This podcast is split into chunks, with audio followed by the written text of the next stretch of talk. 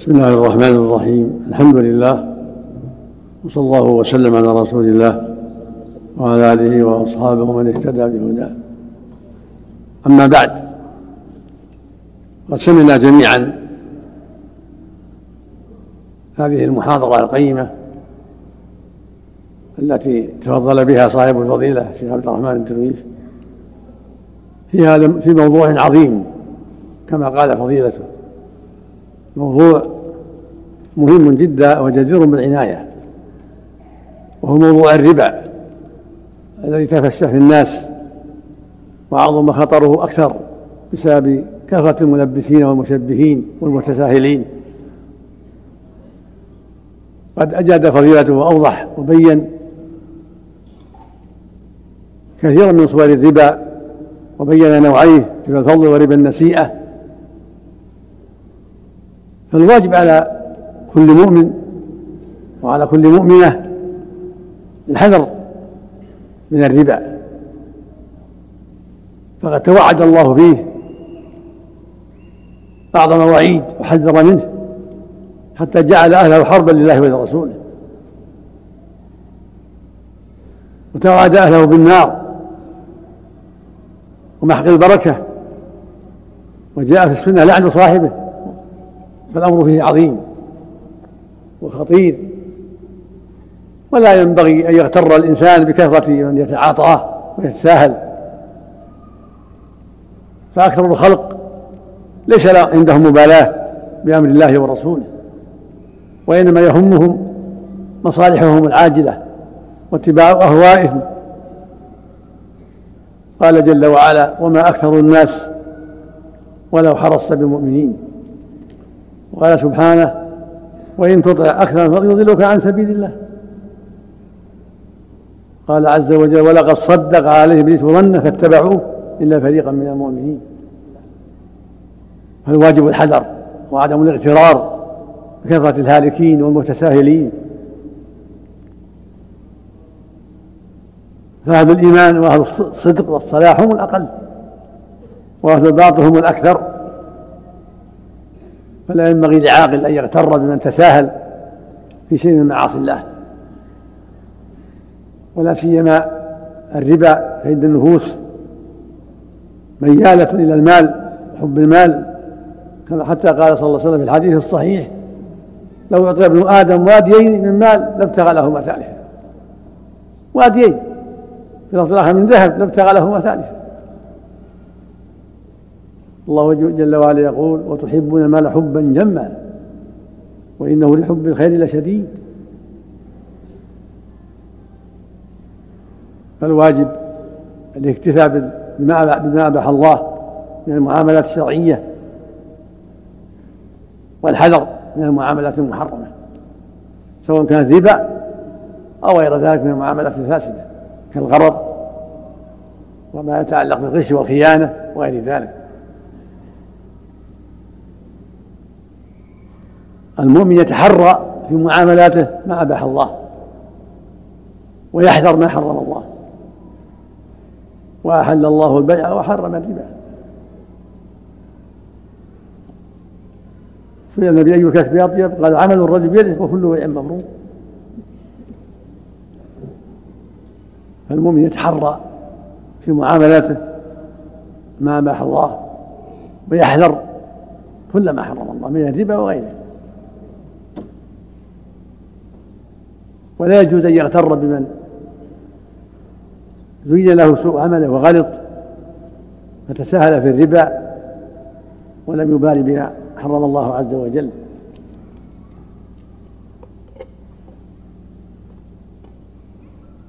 فالربا مهما كانت حاله وإن قل فهو محرم ومن الكبائر.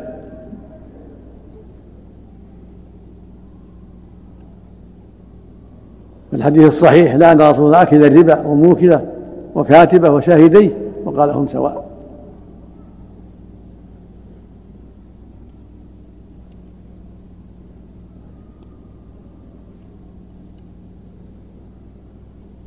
وقد سمعت وفهمت ما أوضح فضيلته مما جاءت به النصوص من تفصيل تفصيل الربا وبيان نوعين ربا الفضل وربا النسيئة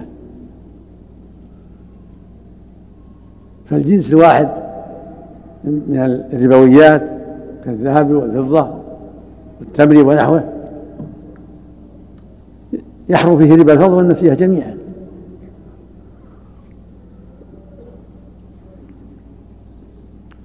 جنيه واحد بجنيه واحد وزيادة ولو شيء قليل وشيء قليلا محرم.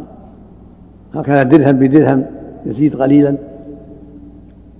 محرم. سواء يدا بيد أو بالنساء. وهكذا بر ببر أو تمر بتمر. لابد يتساويا يدا بيد ومثلا بمثل كما في حديث عبادة. الذهب بالذهب والفضة بالفضة والبر الشعير بالشعير والتمر بالتمر والملح مثلا بمثل سواء بسواء يدا بيد. فإذا اختلفت هذه الأصناف فبيعوا كيف شئتم إذا كان يدا بيد. هكذا العمل التي بلي الناس بها وصارت بدل الذهب والفضة لابد أن يتحرى فيها المؤمن عدم الربا. وبلية البنوك التي بلي بها الناس يجب أن يحذر الإنسان معاملاتها وألا يغتر بمن ساهل فيها وزين تعامل بها. فهذه العمل قامت مقام الذهب والفضة. فليس لأحد أن يبيع جنسا منها بجنس آخر إلا يدا بيد. ولا جنسا بجنسه إلا يدا بيد من غير تفاضل دولار بدولار يدا بيد مثل مثل. دولار بجنيه سعودي بريال سعودي لابد من يد بيد. وإن جاز التفاضل لاختلاف الجنس. ومن ذلك ما يتعلق بالقروض. في جميع الربا إذا كان فيها زيادة وهي من جنس واحد كان يقول له أنا أقرضك مئة ألف تعطيني بعد شهر أو شهرين أو سنة مئة ألف. وكذا وألف زيادة أو ألفين أو أكثر. هذا عين الربا. وإن سماه قرضا. فهو بيع في المعنى. أو أعطيك ألف دولار تعطيني ألف ومئة بعد سنة أو بعد سنتين. هذا نفس الربا. فالتحيل على ما حرم الله من أقبح السيئات. وفي الحديث الصحيح يقول صلى الله عليه وسلم لا ترتكبوا ما ارتكبت اليهود ما ارتكبت اليهود وتستحل محارم الله بأن الحيل. من طبيعة اليهود التحيل على ما حرم الله. وهم أهل الربا وأهل الفساد. فلا يجوز للمسلم أن يتشبه بهم في التحيل على ما حرم الله. لا في قرض ولا في غيره. بل يجب أن يأتي الأمور من أبوابها وأن يحذر أن يجيء إليها من غير أبوابها. وإذا أشكل عليه يسأل أهل العلم المأمونين المعروفين بالإيمان والورع التقوى والعلم.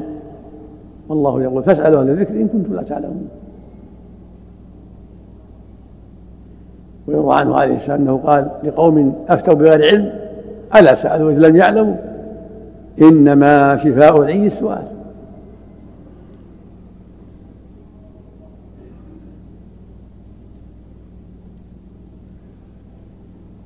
ومما أشار إليه فضيلة مسألة العينة وهي أيضا بلية يتساهل بها كثير من الناس وهي أن يبيع السلعة على شخص إلى أجل ثم يشتريها بأقل فتكون السلعة حيلة والمقصود الربا.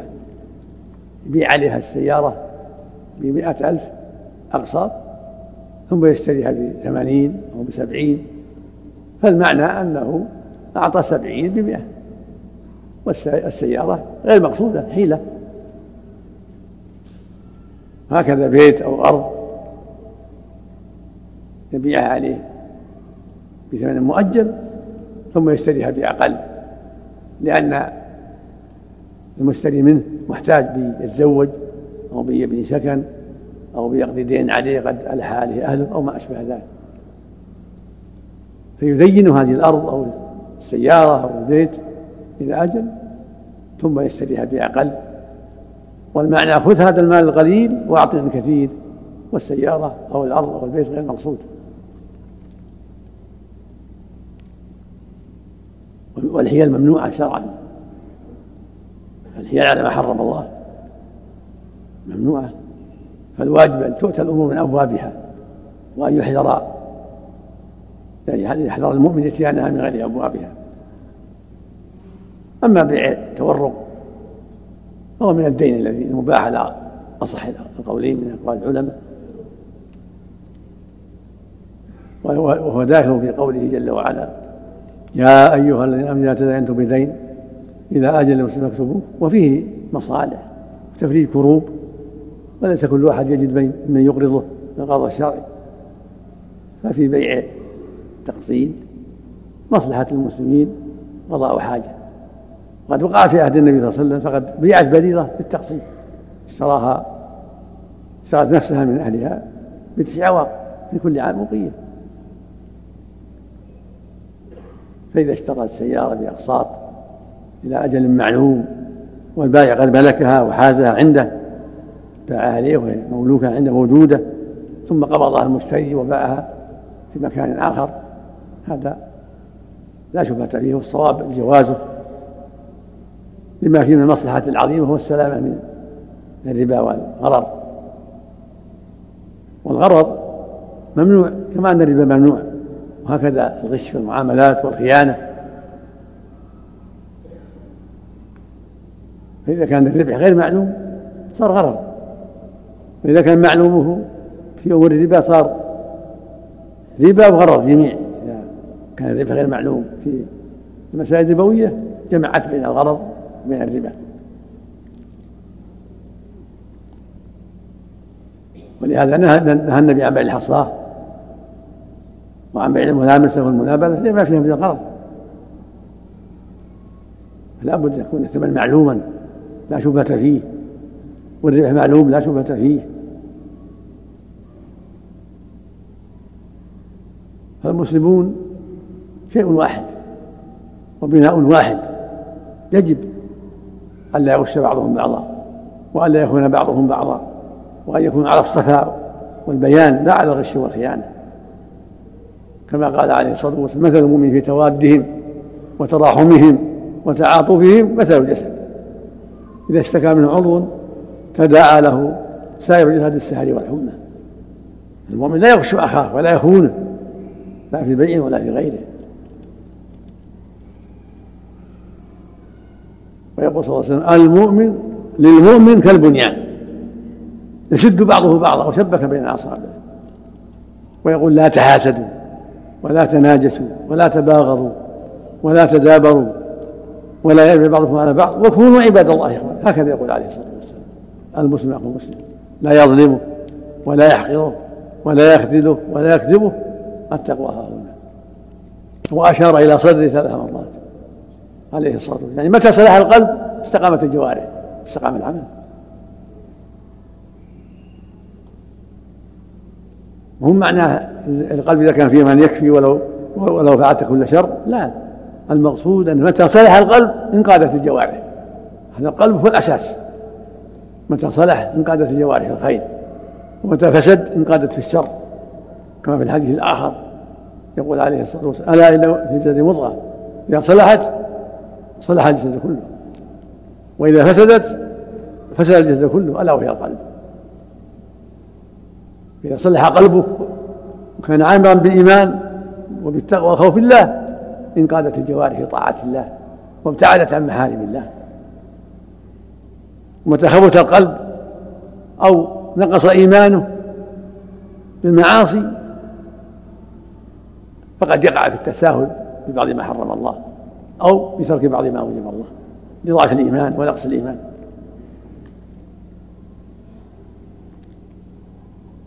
والواجب على المؤمن والمؤمنة التفقه في الدين التعلم التبصر حتى لا يقدم إلا على بصيرة.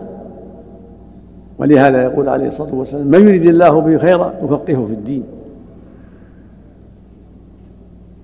ويقول صلى الله عليه وسلم من اتقى الشبهات فقد استبرأ لدينه والأرض.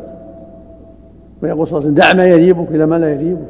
المؤمن يتحرى ويسأل يتفقه في الدين يتعلم حتى لا يقدم إلا على أمر واضح قد أباحه الله.